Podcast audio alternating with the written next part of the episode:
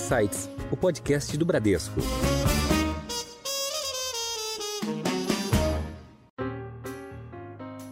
Acho que diante do que está acontecendo, fica difícil você falar que não existe mudança do clima, né? Tá todo mundo. Eu me lembro que quando eu comecei nessa jornada, a gente falava assim: não, os nossos netos vão sentir. Não, a gente está cada já vez sentindo, já né? acelerado esse processo, né? Infelizmente, né? Só a forma para a gente atuar e mobilizar as pessoas tem que ser impactando positivamente a vida delas e não assustando as pessoas sobre os efeitos da mudança do clima. Tem que ser falando, a sua qualidade de vida vai ser melhor. Olha só, o, seu, o problema seu, o que, que adianta você ter um carro se você está parado num trânsito que não anda durante quatro horas? É, por que, que você não tenta, né, em algumas situações, por que, que os modais não são vários para que a sua vida tenha mais qualidade? O trabalho híbrido é parte disso. Então, assim, é igual a qualidade de vida.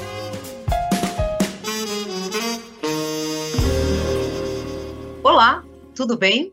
Você ouviu agora alguns destaques, mas tem muito mais no episódio de hoje. Eu sou a Priscila Forbes e este é o Insights, seu podcast semanal com ideias que provocam um novo jeito de pensar. Estamos às vésperas da COP28, que é a Conferência das Nações Unidas sobre as Mudanças Climáticas. Serão mais de 10 dias de evento em Dubai, nos Emirados Árabes. A COP tem uma importância muito especial para avançarmos nessa agenda de tomada de decisão. Daqui a dois anos, o Brasil vai sediar a COP30, em Belém do Pará. No evento de agora, pela primeira vez, os 195 países que fazem parte da Convenção Quadro da ONU sobre Mudança do Clima apresentam o Global Stop Take, que é um balanço da implementação dos compromissos assumidos no Acordo de Paris durante a COP21. Para falarmos mais sobre os desafios e avanços, eu tenho o prazer de receber aqui no Insights a Marina Grossi, presidente do Conselho Empresarial Brasileiro para o Desenvolvimento Sustentável, o CEBEDES. Marina, seja bem-vinda ao Insights. Prazer estar aqui com você, Priscila, e com Marcelo. Quem está conosco novamente é o diretor de sustentabilidade do Bradesco, o Marcelo Pasquini. Pasquini, bem-vindo de volta ao Insights. Obrigado, Pri. Sempre ótimo estar aqui com vocês. Obrigado, Marina, por aceitar o convite de estar aqui conosco também.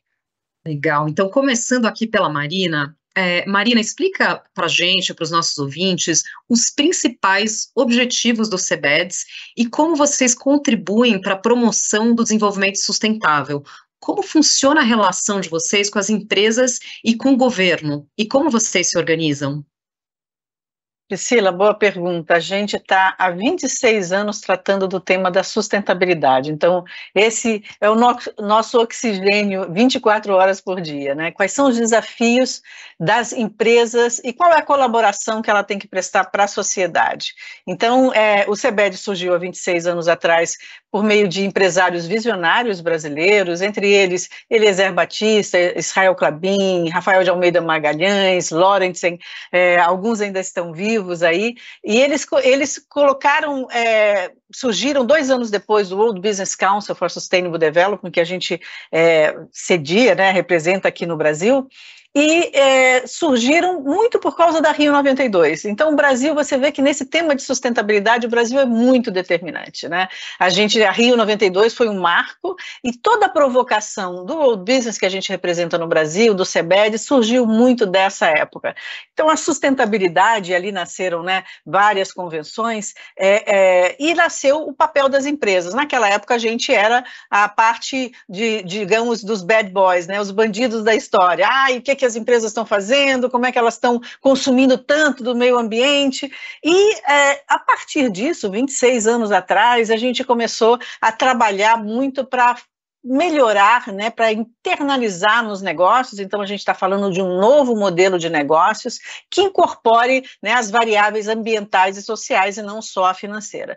Então, a gente faz isso como é, num papel de vanguarda. Nós somos, temos hoje 115 empresas, grandes empresas, representa cerca de 50% do PIB, para a gente avançar nessa jornada. E essa jornada, ela não está pronta. Então, não é uma coisa que está pronta. O setor empresarial desde a época que eu falei para você que a gente começou é, provocados e a sociedade não conseguia ver um papel, depois isso mudou totalmente. Né? Na Rio Mais 20, por exemplo, em 2012, as ONGs todas queriam fazer parcerias com o CEBEDS e com as empresas, porque elas internalizaram já boa parte das metodologias. Uma delas, por exemplo, é você ver e internalizar, a gente está às vésperas da COP, qual é a ferramenta que as empresas usam para olhar quanto elas estão emitindo de gases de efeito estufa. Então, a gente aqui no Brasil, por exemplo, internalizou, tropicalizou uma ferramenta que é a consagrada entre as empresas. E a gente puxou para que isso acontecesse e que o Brasil tivesse com as suas particularidades representadas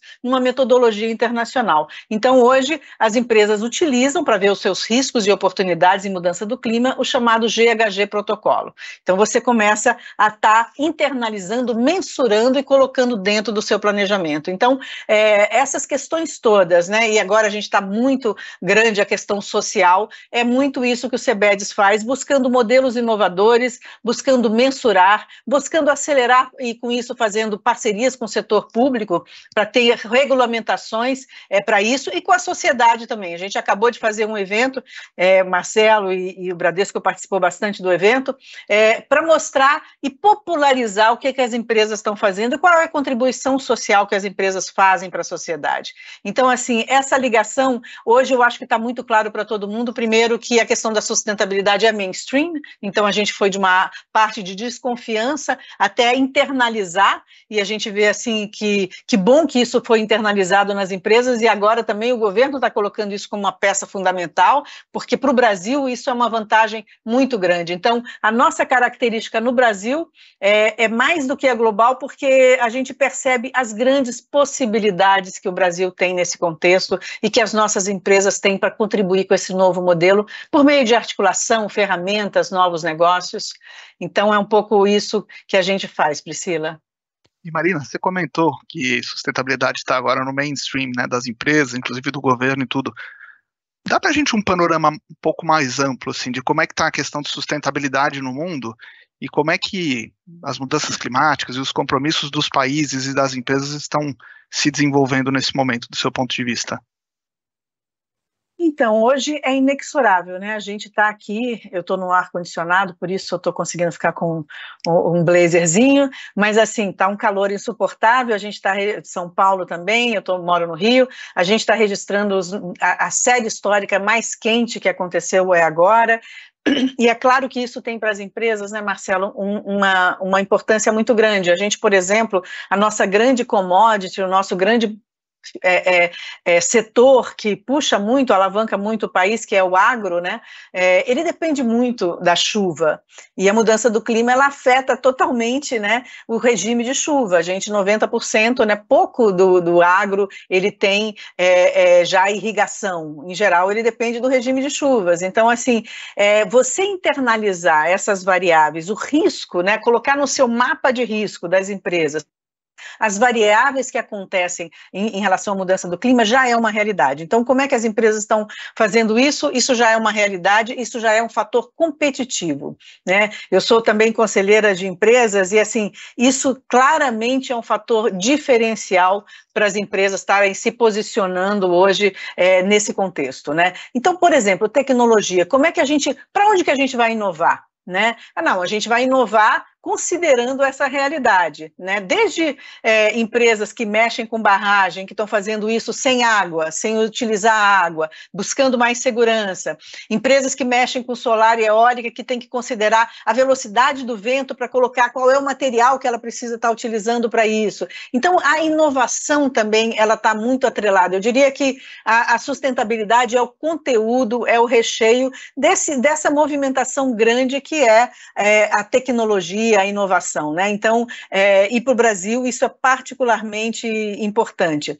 A gente tem aí é, várias, vários radares aí para mostrar para a gente. Por exemplo, o relatório global do Fórum Econômico Mundial, ele mostra que as questões estão mais graves ainda. Então, a perda de biodiversidades, a desigualdade é maior ainda. O IPCC, por exemplo, alertou que pode ter com enchentes e deslizamentos, elas podem crescer entre 100 e 200% no Brasil, num cenário que seja além de 1,5 graus, graus Celsius. Então, e, é, tudo isso já começa a nortear as empresas e, e essa percepção de que a gente tem que entregar, é, é, resolver os desafios, esses grandes desafios, ela é, é, ela é imperativa. Agora, você me perguntou, Marcelo, como é que é no mundo, né?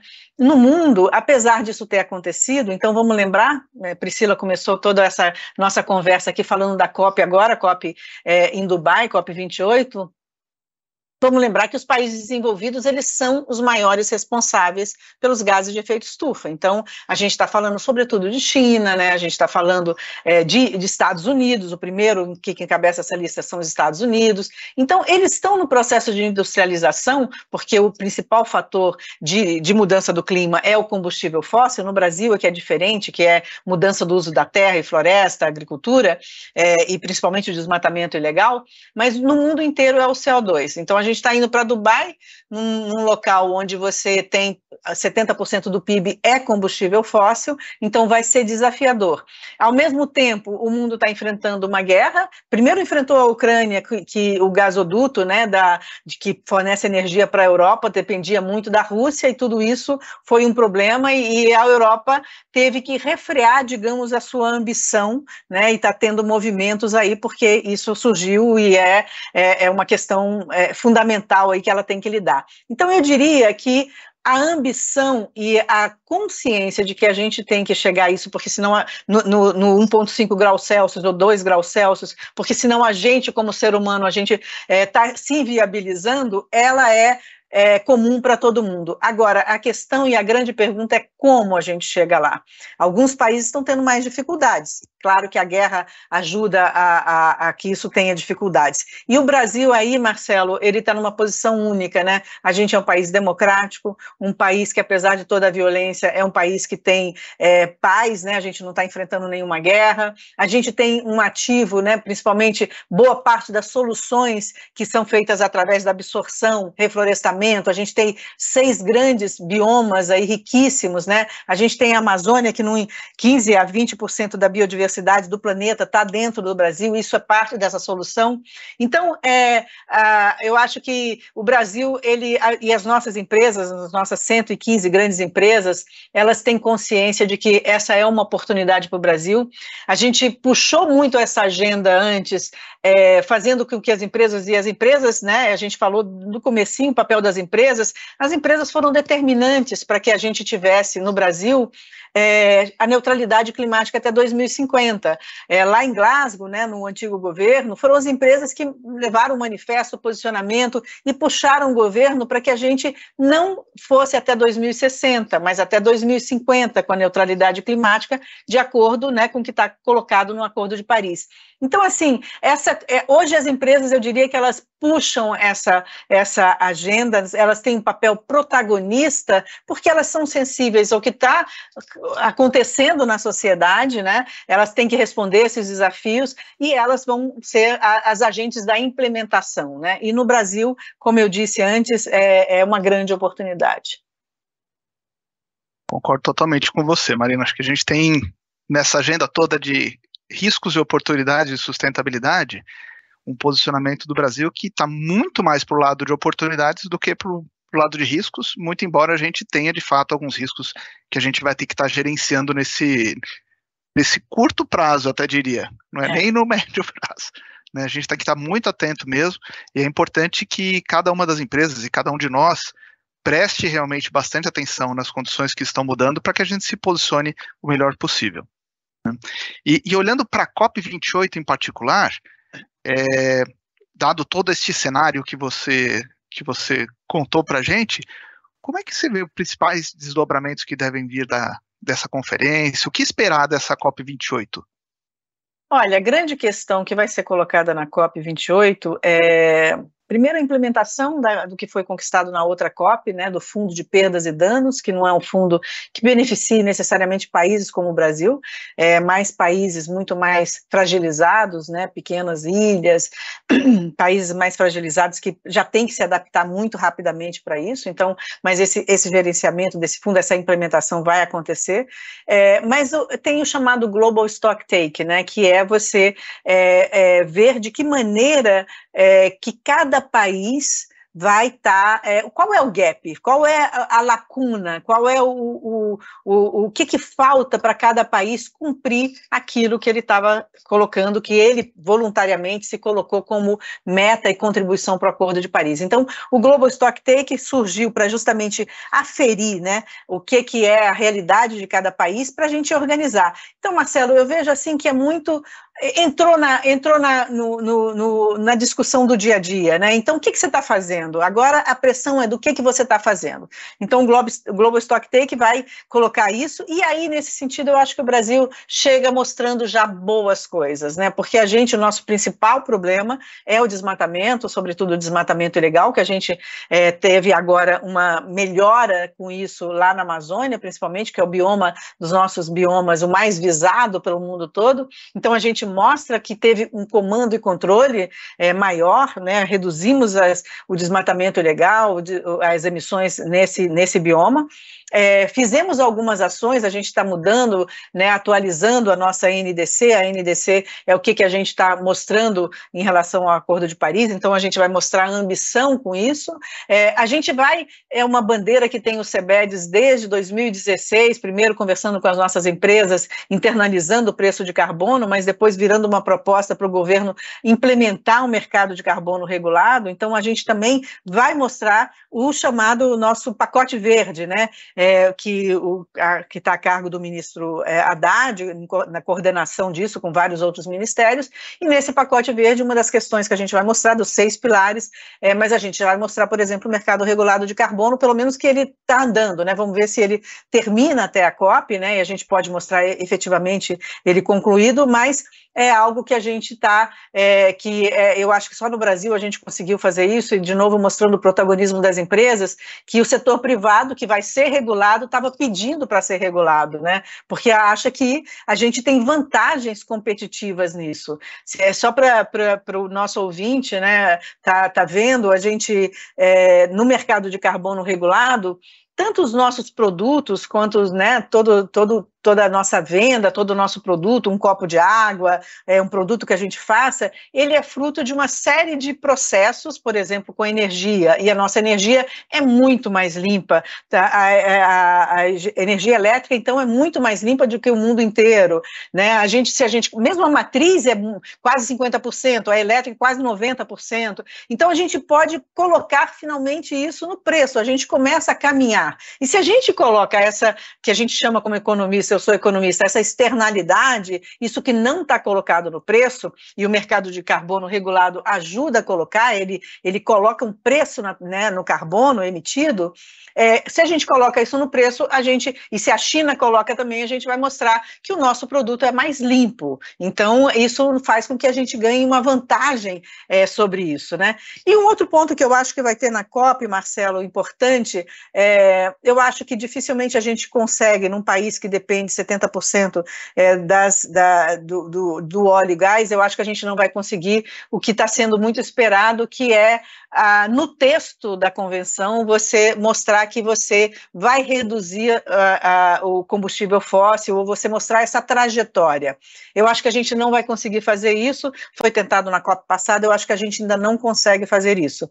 Mas eu acho que a gente vai mostrar, e eu acho que esse vai ser um outro grande tema, o financiamento. Então, acho que a gente vai, vai ter uma pressão para com soluções concretas, e a gente está indo com as nossas empresas durante todo o período da COP para mostrar soluções concretas que o Brasil está fazendo, né? Soluções baseadas na natureza, né? buscando recursos né? para que a gente internalize recursos, aí mostrando que a gente tem bons projetos, somos bons parceiros, seja em hidrogênio verde, né? seja é, em soluções baseadas na natureza, a gente tem uma, uma, uma um, um, portfólio de projetos aí que a gente pode estar tá fazendo parceria e canalizando recursos do resto do mundo, mas essa questão do financiamento, talvez ali aconteça do país que está hospedando, falar, olha, eu não vou fazer isso, mas eu vou aplicar recursos no resto do mundo, né? Eu acho que vai ser essa a saída dos Emirados Árabes, falar, eu busco parceria para avançar em renovável no mundo inteiro, é, aqui dentro também do meu país. Então, eu acho que vai ser muito tom de soluções práticas, né? É, eu acho que isso aí vai ser o, o grande, o grande mote aí. E para o Brasil é muito bom, porque a gente vai ter o que mostrar, vai ter ambição, mas é isso que você falou, Marcelo. A gente precisa também ter, é, eu acho que o mundo inteiro ainda falta isso, mas estou é, falando do nosso lado também a gente precisa mostrar uma governança, a gente precisa mostrar trajetória, né, o que, que a gente está fazendo. Então, temos dever de casa aí, estamos fazendo isso dentro do CEBEDS, aí a gente tem a plataforma Net Zero, porque essa jornada é, não é uma jornada conhecida por todo mundo, então, quando a gente colocou a plataforma Net Zero, a gente colocou as nossas empresas, olha, veja as empresas que estão iniciando esse processo, quais são aquelas que estão no estágio intermediário, aquelas que estão avançadas, mostrando que tem uma trilha que é única, né, não tem, tem coisas, vocês, né, ciências baseadas na natureza, tem que, é, é, é science-based target, então, é, objeto mensuração baseada na natureza. Como é que você faz isso? São temas complexos, né? Mas tem uma trilha já que todo mundo tem que fazer para chegar no almejado é, net zero, emissão líquida zero, né? É, até 2050. Marina, você tocou em muitos pontos relevantes aqui, só fazendo uma parte, né? Você mencionou a plataforma Net Zero do, do CBEDS. Aqui no Insights a gente também tem uma série de episódios chamados Net Zero, onde nós convidamos diversas empresas, né, convidamos os, os líderes, os, os, CEOs dessas, dessas empresas, que imagino muitas delas façam parte Eu do, pelos nomes que você citou, já, já reconheci alguns, e, e onde eles falam justamente é, sobre as iniciativas que essas empresas estão empreendendo rumo ao net zero, né, rumo à descarbonização, né. E aí, só para voltar em alguns termos que você usou aqui, é, a gente falou bastante do Global Stock Take, né, que a gente pode entender como um balanço, né, uma, uma ferramenta estratégica que foi estabelecido lá no, no, no Acordo de Paris de 2015 para acompanhar e, e mensurar o, o, o, progresso né, desses uh, cerca de 200 países membros, né? E a partir desse Global Stock Take que serão definidas as o que o que está sendo chamado de NDCs, né? Uh, traduzindo aqui as contribuições nacionalmente determinadas, né? Ou seja, as contribuições de cada país membro para esse objetivo global né, de descarbonização e de, consequentemente, redução da, da temperatura global, né. Então, queria te perguntar aqui mais estrategicamente, como uh, uh, fazer que esse Global Stock Take seja realmente uma ferramenta é, não apenas para mensurar, né, que ela não seja só mais um relatório, mas algo onde esses países membros sejam cobrados, né, pelo, pelo progresso é, é, dessas, dessas iniciativas rumo ao, à, à descarbonização, né.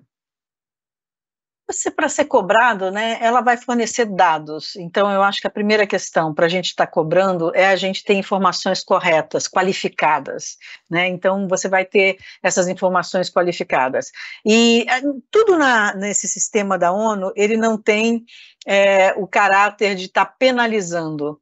É, mas ele tem um caráter de persuasivo e de pressão bastante grande. Então, é mais um que entra, e aí eu acho que tem um outro ponto muito importante, porque a gente tem falado, né, e tem mecanismos financeiros, é, vários mecanismos financeiros aí, é, o mercado global de carbono, por exemplo, o famoso artigo 6 é um deles, a gente está, é, só, só falta finalizar poucas coisas, né? O nosso mercado regulado de carbono no futuro vai conversar com esse mercado global de carbono, mas é, é, tudo isso são mecanismos que não têm uma, uma penalidade é, né? Você num um país não é penalizado, mas ele é penalizado reputacionalmente, moralmente. Então eu acho que esse é o ponto, porque você vai é, é fornecer é, para a sociedade informações para que a sociedade, que é o grande fator de pressão, faça a sua pressão, né? E você vai fornecer para as empresas também caminhos para estar tá solucionando problemas. As empresas elas são sobretudo solucionadoras de problemas. Hoje o nosso grande problema, o nosso maior problema é o aquecimento global. É isso que rebate em água, em todos os ODS, os 17 ODS, você tem um rebatimento do ODS é, 13, que é mudança do clima, né? É, então, a gente está sentindo agora mais do que nunca, né? Nesse ano de El Ninho, tudo bem é. que é um ano de El Ninho, mas ele está mais extremo do que os últimos é, El Ninhos, e, né? E aí você vê que não tem. A ciência atua muito bom. Lembra que quando começou o El Ninho, a gente. Ah, é El Ninho que está fazendo isso, o que, é que aconteceu? E depois os dados científicos mostraram que o El Ninho tinha uma parcela pequena disso, mas o aquecimento global tinha parcela maior disso. Então, é, isso, isso, Priscila, entra num outro ponto que eu acho que eu não, não, não coloquei tanto, mas a agenda de adaptação, né? Porque a gente tem mudança do clima, mitigação, que é o que a gente tem que fazer, é reduzir dentro das empresas, né, na nossa, como cidadão, a nossa pegada de carbono, né, então, eu, eu como cidadã, eu posso, ao invés do meu carro particular, ou quem usa diesel, passar para etanol, ou, ou para um elétrico, ou eu é, resolver andar de bicicleta quando eu puder, enfim, eu tenho medidas e opções que eu faço, escolher os produtos que têm uma menor pegada, então, como cidadã, a empresa também tem como estar tá fazendo isso, então a gente é, é, vai virar, esse é um novo padrão, né? Vai estar tá num código de barra aí para qualquer consumidor entender, opa, peraí, esse produto que eu estou comprando, ele não tem, é, não está olhando o trabalho escravo, peraí, então eu estou com um problema aqui, ele não está olhando é, sobre a água, que eu tô, tô vendo que a, que a, gestão da água é fundamental aqui, não, ele não está olhando esse produto, não, então eu vou olhar outro produto. E aí o, o, o bom dessa história, o animal animador de toda essa história é que a gente já vê isso no preço decrescente, né? Então, por exemplo, a nossa energia, a mais barata são fontes renováveis, né? A gente vê tudo isso viabilizando e beneficiando o cidadão, porque esse é o ponto, né? Eu sempre, eu estou há muito tempo nessa trajetória, desde 97, mas é, eu acho que, e sempre achei isso, a forma para a gente atuar e mobilizar as pessoas tem que ser impactando positivamente a vida delas e não assustando as pessoas sobre os efeitos da mudança do clima. Tem que ser falando, a sua qualidade de vida vai ser melhor. Olha só, o, seu, o problema seu, o que, que adianta você ter um carro se você está parado num trânsito que não anda durante quatro horas? É, por que, que você não tenta, né, em algumas situações, por que, que os modais não são vários para que a sua vida tenha mais qualidade. O trabalho híbrido é parte disso. Então, assim, é igual à qualidade de vida. Eu acho que eu, eu vislumbro muito bem isso, sobretudo para o Brasil. Então, o novo modelo de desenvolvimento, e esse sim o Brasil tem que falar com muita força, porque nós, infelizmente, eu falei de emissão, a gente é, é, é principalmente mudança do uso da terra e principalmente desmatamento ilegal, mas quando a gente fala de desigualdade, de inclusão social, que é outro pilar fundamental da sustentabilidade, o Brasil está muito mal. Né? A gente é um país muito desigual. Então, a grande oportunidade para a gente, todas as empresas né, que a gente está conversando aí, tão, tão ligadas nessa, nessa novo modelo de desenvolvimento, é que ele tem que beneficiar as pessoas. As pessoas têm que estar no centro disso. Então, falando no bioma da Amazônia que a gente falou há pouco tempo, né, a Amazônia, ela, ok, ela vai ter que, seja pelo crédito de carbono, seja pagamento de serviços ambientais, tudo isso ela pode se beneficiar do ativo que ela tem, mas ela tem que fazer isso com a sociedade sendo beneficiada, a sociedade que mora lá, que está sendo impactada. E esse é o grande modelo de desenvolvimento atual, né? A gente é, é, é o chamado capitalismo de stakeholders, que é você estar tá olhando para todo o público que você afeta, para toda a sua cadeia, para toda a sua responsabilidade ampliada. Todo o ecossistema, né? Em todo o ecossistema, daquela... né? Então, assim, não adianta você estar tá só dentro da sua, da, da sua porteira, se for o agro, dentro da sua, do seu portão, se for uma empresa, é, é, você tem que olhar para tudo isso, né? Então, por exemplo, a água, ela é fundamental para o agro, mas ela é fundamental também para uma indústria de luxo, para lã, para qualquer outra coisa. Então, a nascente que está lá fora do, do, da, das empresas, a nascente, ela tem que ser gerenciada. E como é que isso se resolve, né? Então, essa é a discussão, porque e que remete à, grande questão. Apesar das empresas serem protagonistas nesse processo, né, o governo dá escala e a sociedade contribui e puxa as empresas. Então, é todo esse ecossistema, todas essas partes, academia, todo mundo é parte desse, problema e todo mundo é parte dessa solução. não tem ninguém que pode se colocar fora desse processo, né? Agora, como país, é isso que a gente estava conversando, né, Marcelo? Como país, o Brasil tem vantagens. E aí eu chamo a atenção para uma questão, porque eu acho que a gente tem vantagens, sobretudo até 2030. O Brasil, 2050 foi feito, sobretudo, uma meta dos países desenvolvidos, que tem que melhorar sua tecnologia para chegar no, na, no chamado net zero até 2050. Então, ele precisa, isso é muito caro. Você melhorar a tecnologia onde você já, tecnologicamente, você já é muito avançado, é muito caro. Então, o Brasil entra aí. O Brasil entra até 2030, sobretudo, ou 35, mas por aí, antes de 2050, para estar tá mostrando que soluções baseadas na natureza têm que ser valorizadas e é parte da solução, para mostrar que é, hidrogênio verde, e aí eu gosto muito, né, o governo está falando em adensamento tecnológico, de que maneira que a gente é, aproveita e agrega valor ao nosso produto, né, não exportando tudo, mas fazendo o máximo possível dentro do, do país. Então, é esse novo modelo é, onde as pessoas estão no centro, mas onde a visão é um pouco mais ampliada aí é, desse novo modelo de desenvolvimento. E o Brasil, é, é, a gente está ciente disso, eu, eu, acho que esse é o maior desafio, a desigualdade. As empresas, essa é uma bandeira que foi tratada no CEBEDS, inclusive nesse evento, é, a gente tratou de como combate a desigualdade, qual o papel das empresas, como é que a gente faz isso olhando para dentro das empresas, como é que a gente faz isso escolhendo os nossos fornecedores, como é que a gente faz isso impactando na sociedade. Então, é, essa é a questão, e aí parcerias, é claro, claro, é, com o governo, com a sociedade civil, são fundamentais também para endereçar bem essa questão. É, no fundo, isso vai exigir uma quantidade de investimentos, de planejamento das empresas realmente enorme, né? Porque Exato. as mudanças que vão estar pela frente, elas vão passar por, pelos vários setores da economia e, enfim, cada empresa está num nível diferente mesmo de maturidade para entender como é que essas mudanças vão ocorrer e até como é que ela se insere nesse novo ambiente. Né? Eu acho que aí o papel do SEBEDES, Marcelo, é importante, porque nós somos interlocutores para falar com os governos, mas você falou que algumas empresas têm mais facilidade, até seja pelo seu business mesmo, pelo seu negócio, seu setor, seja porque está mais avançada nessa trajetória. É, é, eu estava ontem numa, num evento de uma empresa e, e, e, eles falaram: não, a gente ganha, a gente ganhou, eletrificou aqui é, a, a, e, e, ganhamos com isso. A gente, isso foi para o resultado, foi para o negócio, mas isso não é uma realidade para todo mundo. Então, é, como é que e o Sebedes faz muito isso? Como é que a gente puxa os outros, mas sendo justo, né? E aí essa questão que também nessa COP e tem sido dito cada vez mais é transição justa, né? Então, a justiça é um tema que tem, é, digamos que sei lá, uns cinco anos, é mais recente nessa história toda, porque não adianta você fazer uma transição e aumentar os nossos problemas, ela tem que ser justa. E aí você tem que estar tá vendo o time, né? Porque todo mundo sabe a, o ponto de chegada, mas qual é a trajetória? E a, a trajetória é, é, o que o Marcelo estava colocando. Para a trajetória, você tem que estar tá vendo qual é aquele negócio que já está maduro para virar uma regulamentação, aquele que a gente consegue puxar porque está quase maduro, mas precisa de um incentivo.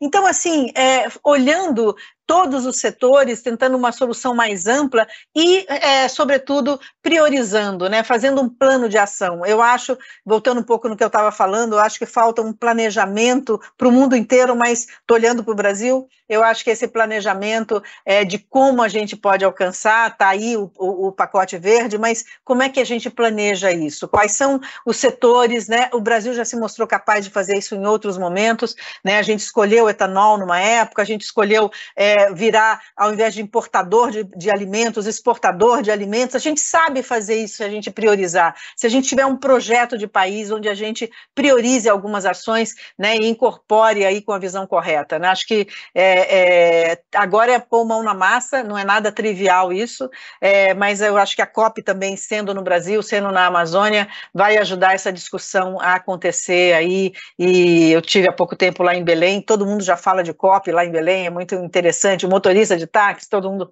sabe o que é, virou pop, né? A COP virou popular em Belém, é, mas são muitos desafios, né? Em Belém, inclusive, o saneamento é um grande desafio. Então, é, a gente vai espera, sei lá, 70 mil pessoas numa COP e, e tem que fazer muita coisa até a gente estar tá preparado para isso.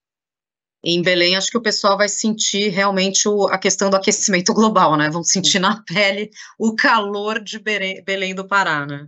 É, lá é, é, invertido na época que é o final de ano. É, Mas mesmo é, assim, né? É, você está muito tem razão. perto Mesmo do... assim, eu só estou falando que não é a pior, a pior é, quase, o inverno Você quase não lá, sente né? as estações em Belém, né? É, é verdade. Bem na linha do Equador. É verdade. Mas, é, Marina, voltando aqui, quando você falou de, de justiça, né, nessa questão da, da transição, porque, obviamente, as nações estão em estágios diferentes, né? Alguns países muito mais avançados e outros, como o Brasil, né, outros países emergentes, ainda é, um pouco atrás, né? É, então, a, a gente viu recentemente é, a entrada é, na União Europeia, a gente viu a questão das, das CBANs, né, que são uh, como se fosse um, um mecanismo tarifário, né, um mecanismo de ajuste de fronteiras de carbono. É, então, assim, alguns uh, uh, produtos é, seriam penalizados como se fosse uma, uma tarifa adicional aí para produtos que são uh, mais geradores, vamos dizer, de uma, o, que tem uma pegada, uma pegada de carbono maior, né? Se isso fosse é, é, replicado aqui para os acordos comerciais, que, envol que, envolvem o Brasil, né? Como que isso nos, nos impactaria, né? Porque os, os, nossos produtos a gente ainda uh, talvez esteja um pouco atrás ainda nessa questão de, de, transição, né? Como é que você vê isso? Você acha possível que, que isso seja implementado aqui nos nossos acordos uh, comerciais com, com outras nações? A gente vai ter né, uma fase de transição aí sobre essa taxa de carbono. É, é, ele começou em 2023, vai até o final de 2025, né? E vai ter uma transição que os reguladores vão ajustar a metodologia que vai passar a valer em 2026. Mas é, ajuste de fronteira, Priscila, ele, ele ele foi um mecanismo, é, é, bom a gente entender o que, que gerou isso, né? A União Europeia, quando ela colocou que os produtos dela deveriam ser mais sustentáveis, né, ela teve que proteger a sua indústria. Se ela, se ela coloca que os produtos dela vão ser mais sustentáveis e, portanto, ela, é, ela não pode estar aberta a sua fronteira para receber produtos de outros países que não têm o mesmo, digamos, padrão. Então, foi uma defesa dela. Eu acho que a gente está num caminho é, com o mercado de carbono de também mostrar que a gente está nessa direção, né? É, mas é um mecanismo que é, é, tem uma fase de transição, o Brasil tem que lutar para os seus produtos e a gente vai ter, acho que na parte do Brasil a gente vai ter que mostrar, olha, tem produtos nossos que estão acima até do que você está colocando, né? Então, é, essa dificuldade da gente de estar tá fazendo essa tradução do que, que a gente pode estar tá vendendo e forçar que os nossos produtos sejam reconhecidos, porque a gente não iniciou esse processo, né? A gente está um pouco atrasada no mercado de carbono, né? No, que, que, que poderia ser uma resposta para isso, quando teve ajuste de fronteira, se você fala, eu também estou organizando a minha economia nacionalmente para ir nessa direção, já é uma resposta. Não fiz a taxação, mas eu estou fazendo o mercado regulado de carbono, né? Então, mas a gente demorou em alguns processos. A taxonomia, por exemplo, a gente usa muito a taxonomia taxonomia europeia. Então a gente tem que correr um pouco atrás disso, mas, é, mas é, um, é uma questão, sim, é uma questão que a gente tem que discutir comercialmente, né? Como é que pode ter esse vazamento, como é que a gente pode ser penalizado e lutar, e, e lutar para que o reconhecimento dos nossos produtos mais limpos é, ser, ser reconhecidos também como produtos mais limpos, né? Então acho que esse, esse é o ponto aí é, que a gente tem que correr para estar tá mostrando aí nessa discussão. Mas mas é uma fase de transição e de implementação aí que a gente ainda tem pela frente. E aí a gente veria um diferencial de precificação nesses produtos mais sustentáveis, né? Porque hoje é o contrário, é, é, não, não tem muito assim, o, o, consumidor que é mais consciente, ele, ele diferencia isso na, nas escolhas dele, né? Mas eventualmente teria um, um diferencial de preço no sentido de se hoje esses produtos são até mais caros do que os, vamos chamar de convencionais, na frente eles deveriam, os, os produtos que, que são menos sustentáveis ou que não são sustentáveis teriam um, um sobrepreço ou alguma penalização ali, assim como é, produtos como, por exemplo, da indústria do tabaco, algo nesse sentido? É, esse é o ponto, né? O preço, é, o ideal, onde a gente luta para ter, para chegar, é que o preço tenha no seu componente o social e o ambiental. A gente hoje não tem o social e ambiental no preço. Então, assim, é por isso que outros produtos que não têm essa pegada ambiental ou social, eles são mais baratos, porque eles não têm que ter essa preocupação. A regulamentação, ela puxa isso várias iniciativas do governo, puxa isso para que você, opa, peraí, é, você que não, você que vai ser penalizado, você que não tem esses componentes, como você estava falando, Priscila, e não você que está atendendo isso, né? A regulamentação, ela alinha para cima é, é, é, essa barra, né? Então, sei lá, lâmpada incandescente mudou quando você falou, opa, peraí, agora não, vai ser essa outra, esse outro produto, aquele vai fora, esse outro está fora. Então, para citar um exemplo para quem está nos vendo aqui, nos ouvindo. Então, é, esse, esse é o ponto. É, não está no preço ainda, mas a gente tem que fazer o nosso dever de casa, e aí é uma briga global que eu, eu gosto muito de fazer, eu já fui, fui negociadora, né? De lutar pelo que a gente tem mais, mais limpo, né? A gente não tem isso ainda internalizado. Tem que ser conhecido isso. O nosso produto ele é mais limpo. Ele tem que ser reconhecido pelo mundo como um produto mais limpo. O dever de casa nosso é mostrar isso para o mundo. Olha, peraí, eu criei, sei lá, um selo, né? Tem a medida internacional, a gente tem que, é, mas tem também o, o, nosso lobby aí global para que a gente tenha o um reconhecimento, né? É, o mercado de carbono é um deles, mas que a gente tenha um reconhecimento dos nossos produtos. Então, é, a gente tem vantagens nisso, alguns setores não tanto, é, e a gente tem que trabalhar com eles. Mas precisa, Priscila, para isso, de uma política onde a gente organiza essas várias pontas. Então, por exemplo, metas setoriais, quais são as metas de cada setor? Como é que eu vou avançar em cada um desses setores para que eles sejam, é, é, se, se blindem sobre isso, sobre um ajuste de fronteira, ou que eles mostrem onde é que eles são mais limpos? Então, é essa governança, é essa coisa mais miúda, né, de, do dia a dia, de políticas, de, de olhar modelo de negócio e, e, olhar modelo de negócio ampliado, né? Vamos olhar o setor, vamos olhar o setor junto com outros componentes, né? Se a gente olhar um produto, a nossa visão também é, tem que mudar para isso dar certo. Se eu, se eu olho uma coisa muito isoladamente, é, dificilmente você passa de um modelo para o outro, mas se você olha o sistema, o ecossistema que, que aquele é, é, que aquele produto está inserido, o Brasil tem grandes vantagens. Agora a gente tem que traduzir isso, tem que traduzir isso para o mundo. E tem o tema do hidrogênio também, né, Marina? Que é. a gente sempre ouve muita discussão em relação a como é que a gente poderia estar tá produzindo hidrogênio verde para exportação, mas que também pode ser um tremendo diferencial para as nossas indústrias terem uma pegada cada vez menor de carbono e até ser um, um, um player muito é, muito mais sofisticado para este mercado internacional, é, né, frente às rebanças. Ex exato, fazer o aço verde, por exemplo, né, que é altamente emissor, o processo do aço, né, fertilizantes. já falou aqui no podcast sobre cimento verde também. É, então, cimento e aço, exatamente por isso que o Marcelo falou, né, é, a gente também pode estar tá vendo fertilizantes que hoje a gente importa, então, assim, é uma, exatamente você ampliando o seu olhar, né, e vendo de que maneira que aquilo que a gente tem limpo, né, a gente pode estar tá utilizando hidrogênio verde, por exemplo, para estar tá, é, finalizando produtos aqui é, que, que a gente venda e tenha o famoso valor agregado que o governo está colocando lá como um dos pilares dele, né, dentro do, do, do pacote verde. Então, traz valor agregado para o país. Isso, isso é, é, é, é, a governança do que a gente está precisando, né? Como é que eu olho para esses setores e reindustrializo com bases muito mais limpas e mais inclusivas, né? Então esse, esse é o nosso desafio. E Marina, você, você tem destacado nas suas, uh, nas suas redes sociais que, que há três grandes desafios atualmente, né? As mudanças climáticas, claro, que é o que sobre o que a COP mais, é, mais trata, a perda da biodiversidade e também a gente falou um pouco aqui da desigualdade social, né? É, especificamente sobre biodiversidade, quais são os maiores desafios a transpor?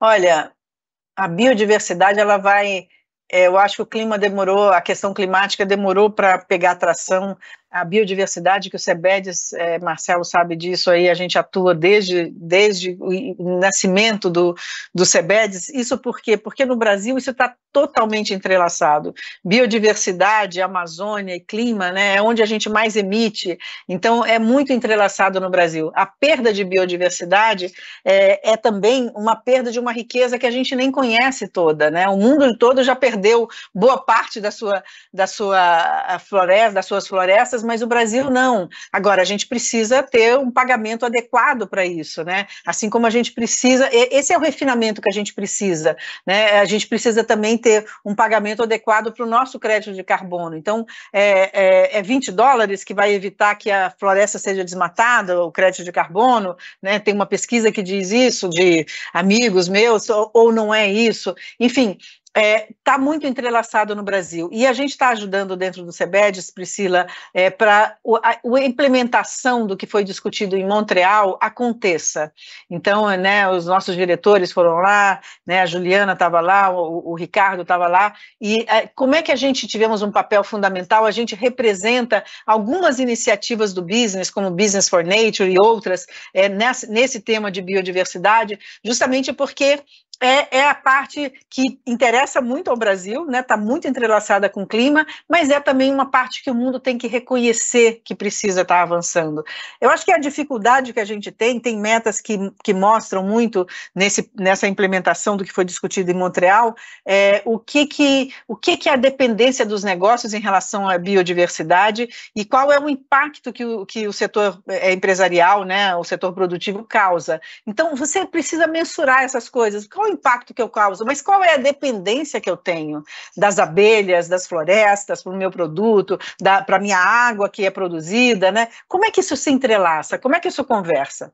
Então, acho que todas essas questões, é, é, que são muito ricas em biodiversidade, é, mas tem um desafio, porque a gente fala em clima, a gente fala, olha, tem que chegar em 1,5 graus Celsius ou no máximo em 2. Quando você chega em biodiversidade, você não tem essa, essa, esse mote tão simples assim, né? A biodiversidade, você está, é, ela, ela é muito local também de cada uma das regiões, né? E você tem que olhar o impacto global. Então, é um pouco mais desafiador, mas a gente está avançando bastante e uma das, é, uma das questões que mostram isso é que o setor empresarial tem várias iniciativas para a gente estar tá, é, avançando nessa questão. Então, a implementação, a gente traça, trata na nossa Câmara de Biodiversidade, Bioeconomia e Biodiversidade, como é que a gente implementa essas metas, como é que internaliza é, dentro do setor privado essas metas, e a gente também tem uma plataforma nessa área, que é a plataforma Ação pela Natureza.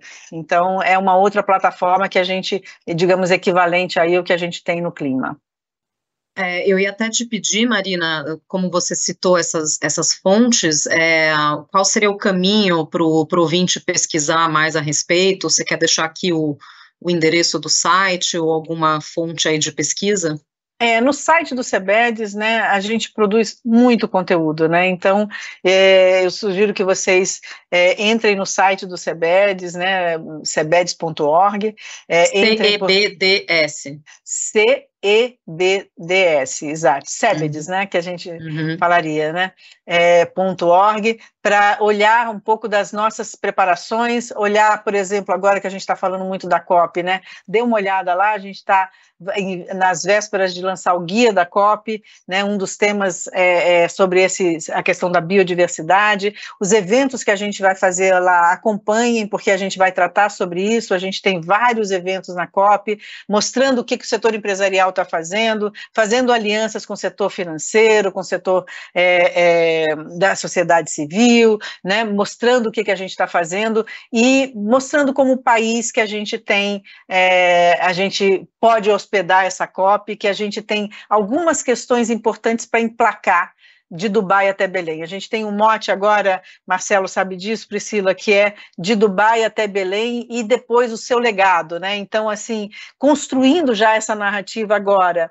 E a gente fez uma aliança com o World Business, que a gente representa aqui no Brasil, é, para essa discussão. Então, a gente deve estar tá fazendo um case em Belém, mas também alguma coisa que tenha é, é, que possa ser replicada, que tenha, que tenha escala, né? É, a gente vai também estar tá apresentando na COP em Belém. Então, a gente está buscando, tanto com o World, Business Council, como também com o IME Business, que é outra coalizão do setor empresarial global, articular o setor empresarial brasileiro, o setor empresarial global, para a gente em Davos, é, no G20, que o Brasil vai sediar no ano que vem, é, e nas COPs, né, na próxima COP, que a gente ainda não sabe se vai acontecer em Dubai de novo, ou se vai ser é, em Bonn, né, mas que a gente tenha é, é, a nossa pauta como soluções baseadas na natureza, né, é, como a, a, questão do mercado de carbono, a questão da transição energética, que a gente tenha a nossa pauta espelhada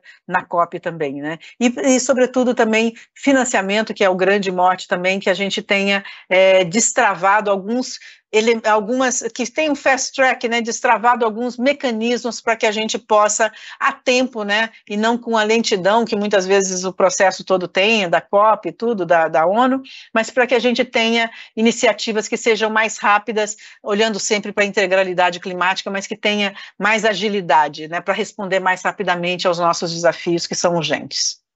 Perfeito. Bom, aqui tem assunto para render vários episódios, mas infelizmente nós vamos chegando ao final do nosso episódio. E já nesse mote aqui da, da do site, né, que você deu aqui para os ouvintes, a gente gostaria de convidar também para deixar aqui alguma dica, que pode ser uma dica cultural, né, de, de leitura, ou de série, ou de documentário, algo que você ache válido compartilhar aqui com os ouvintes do Insights. Olha, tem tanto material para vocês lerem lá no site que eu iria o documento, né, combatendo a desigualdade, vale a pena ler. Dá uma olhada nesse documento que a gente tem lá, né? A gente tem é, documentos sobre cases é, que fizemos na Amazônia. Então, o que, que as empresas já estão fazendo na Amazônia? Então, assim, acho que tem uma série de, de, de leituras. O Sebedes produz muito conteúdo, por isso eu já estou pedindo para que vocês entrem no site para olhar um pouquinho desse nosso conteúdo. Mas tem muitos, muitas leituras aí que estão acontecendo que, que são muito boas também. Né? É, há pouco tempo aí é, o, o, Ricardo Setas, né? o Miguel Setas, desculpa, o Miguel Setas, né? o, o presidente da CCR, acabou de lançar um livro que eu até recomendei, então ele fala um pouquinho é, da trajetória de inspiração é, de, um, de, um, de um líder empresarial, né, a jornada dele, e ele um pouco além do ESG, porque ele fala que também a questão de você estar tá conectado com a cultura, com a espiritualidade também é interessante, então é, ele acabou de lançar, talvez seja é, uma boa dica aí para os nossos ouvintes e leitores aí, é, tá olhando também. Filmes também, tem alguns filmes muito bons, né, Marcelo talvez se lembre aí do título daquele filme filme sobre mudança do clima que tem o Leonardo estou é, tentando lembrar, pelo nome do, do, ator, talvez a gente consiga, mas também é sobre mudança do clima, né? O que é que pode ter o desafio disso. Enfim, tem muita diversão. Eu acho que entrou aí no, no, no mainstream e na curiosidade de todo mundo. Mas é, é, uma boa dica também, Priscila. Talvez a gente deva fazer, vou tentar fazer isso tanto no Cebets quanto no meu LinkedIn, de dar dicas para as pessoas, né? Se divertirem também é, nos seus momentos aí de lazer com filmes e, e séries aí também. Maravilha. E agora, passando aqui a bola para o Marcelo Pasquini, que está fazendo as malas para ir para Dubai, para ir para a COP. Pasquini, compartilha aqui com os nossos ouvintes as suas dicas.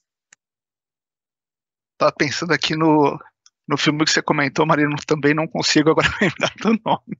É. Mas eu separei é, alguns. É, o, alguns o filme é o que... Antes do Dilúvio. É o Antes do Dilúvio? Do... Antes é? do Dilúvio, é que foi é, uma jornada né, de, de, de, três anos ali acompanhando o Leonardo DiCaprio fazendo um alerta né, sobre as ameaças ao meio ambiente. É, esse é um deles, mas ele fez outros também. Ele é uma pessoa engajada, né? Volta e meia ele vai para a COP, para as COPs aí, é, tem algumas, Gisele Bündchen, né? Ele também tem alguns deles que, que são personalidades que estão presentes aí, né? Eu acho que isso também é importante, né, Marcelo? Porque é, atrai muita gente também que, que são os fãs, né? Para ver esse mundo aí, essas preocupações. E como celebridades, é, é muito bom saber que eles estão engajados nisso.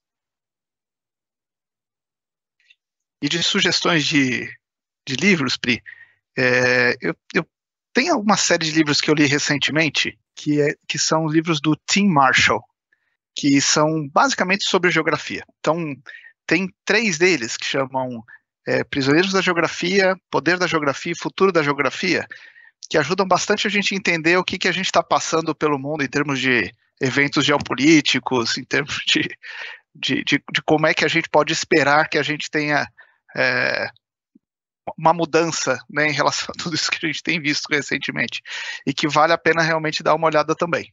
Ah, eu lembrei de um aqui também. É, teve uma série que o Obama é, fez chamado Trabalho. Eu acho que vale a pena ler.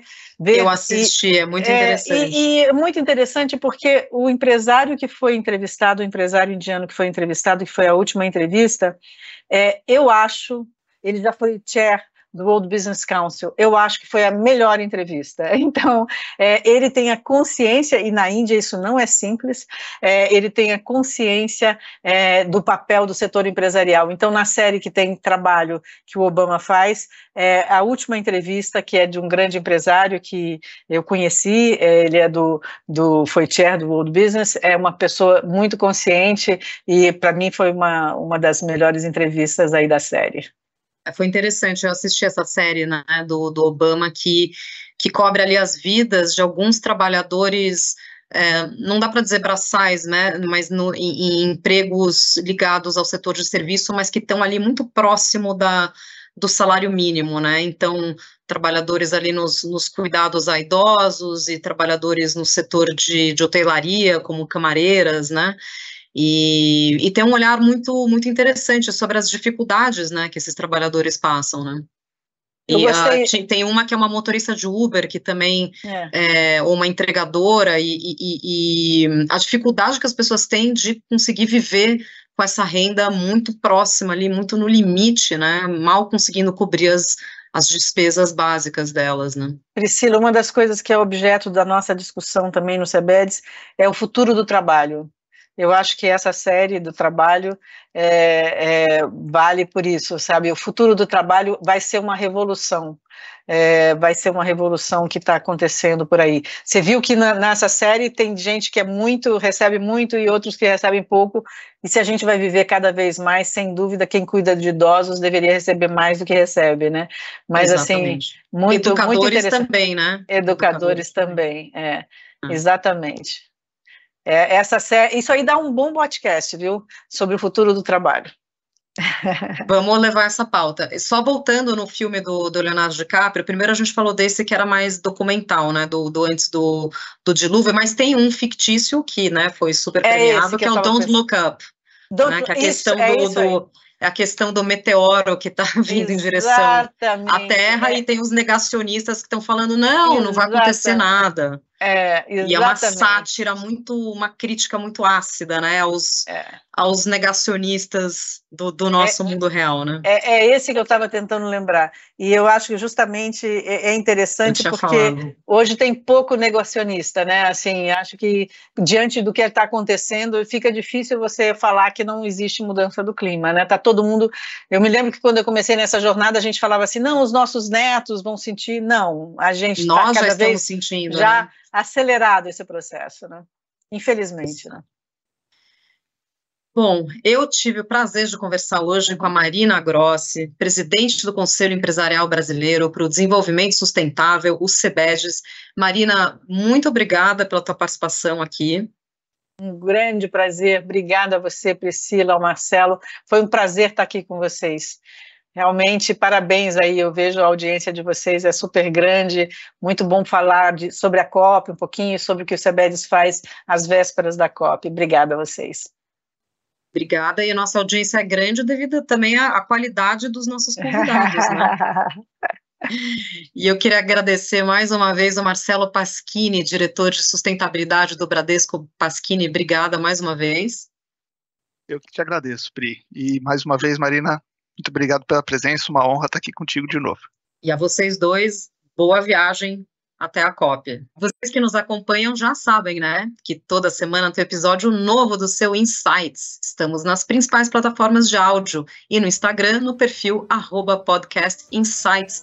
Siga a gente por lá, fique por dentro das gravações, bastidores e muito mais. Você pode também ativar o sininho na plataforma para ser avisado toda vez que sair um novo episódio. Até a próxima. Tchau.